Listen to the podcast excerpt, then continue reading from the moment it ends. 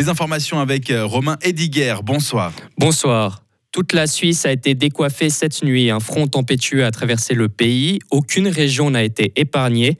Ces vents violents ont notamment perturbé le trafic ferroviaire. Hier, les trains régionaux n'ont pas circulé entre Monthey et Aigle. Le portail des dangers naturels de la Confédération avait lancé une mise en garde pour toute la journée. Des rafales de vent aussi ressenties dans le canton de Fribourg. De nombreux dégâts sont à déplorer selon la police cantonale. En tout, huit interventions ont eu lieu depuis huit heures ce matin. Il s'agit surtout de chutes d'arbres et de bâches publicitaires sur l'ensemble du territoire. Aucun blessé n'est pour l'heure à déplorer. Et à l'étranger aussi, différents pays sont touchés. En France, treize départements ont été placés hier en vigilance orange à cause des vents violents, des inondations et de fortes vagues.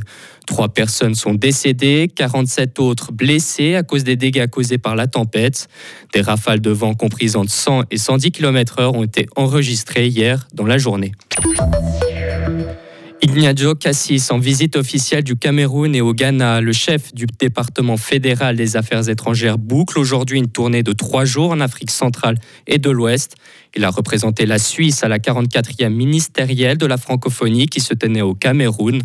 Devant les autres États, le ministre a souligné le rôle important des technologies numériques dans l'amélioration des services publics. Entre six et sept milliards de francs, ce sont les coûts potentiels à la, à la recharge de la Confédération pour la fusion forcée entre Crédit Suisse et U B S, une estimation faite par le professeur des finances Pascal Beny. Selon lui, les gagnants sont clairement les détenteurs d'obligations de Crédit Suisse et les actionnaires d'U B S.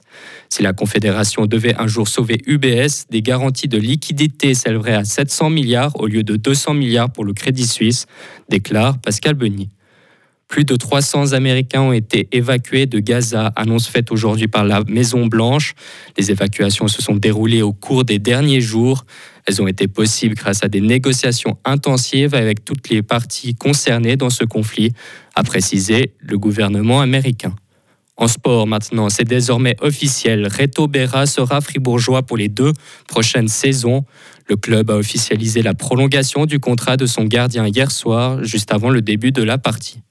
Et pour finir, en sport automobile, Sébastien Buemi est devenu champion du monde d'endurance pour la quatrième fois de sa carrière. Le Genevois de trente-cinq ans a remporté les huit heures de Bahreïn hier.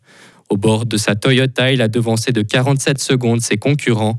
C'était la dernière épreuve de la saison. Retrouvez toute l'info sur frappe et frappe point c h. La météo avec Bauhaus Matran, ton spécialiste pour l'atelier, la maison et le jardin. Économise maintenant du temps avec Click and Collect, bauhaus point c h. Le temps de ce lundi reste couvert avec température de six à douze degrés, quelques pluies par région. Concernant demain, c'est toujours pareil, hein, même tableau avec quelques gouttes à droite à gauche. On verra une légère amélioration à partir de mercredi.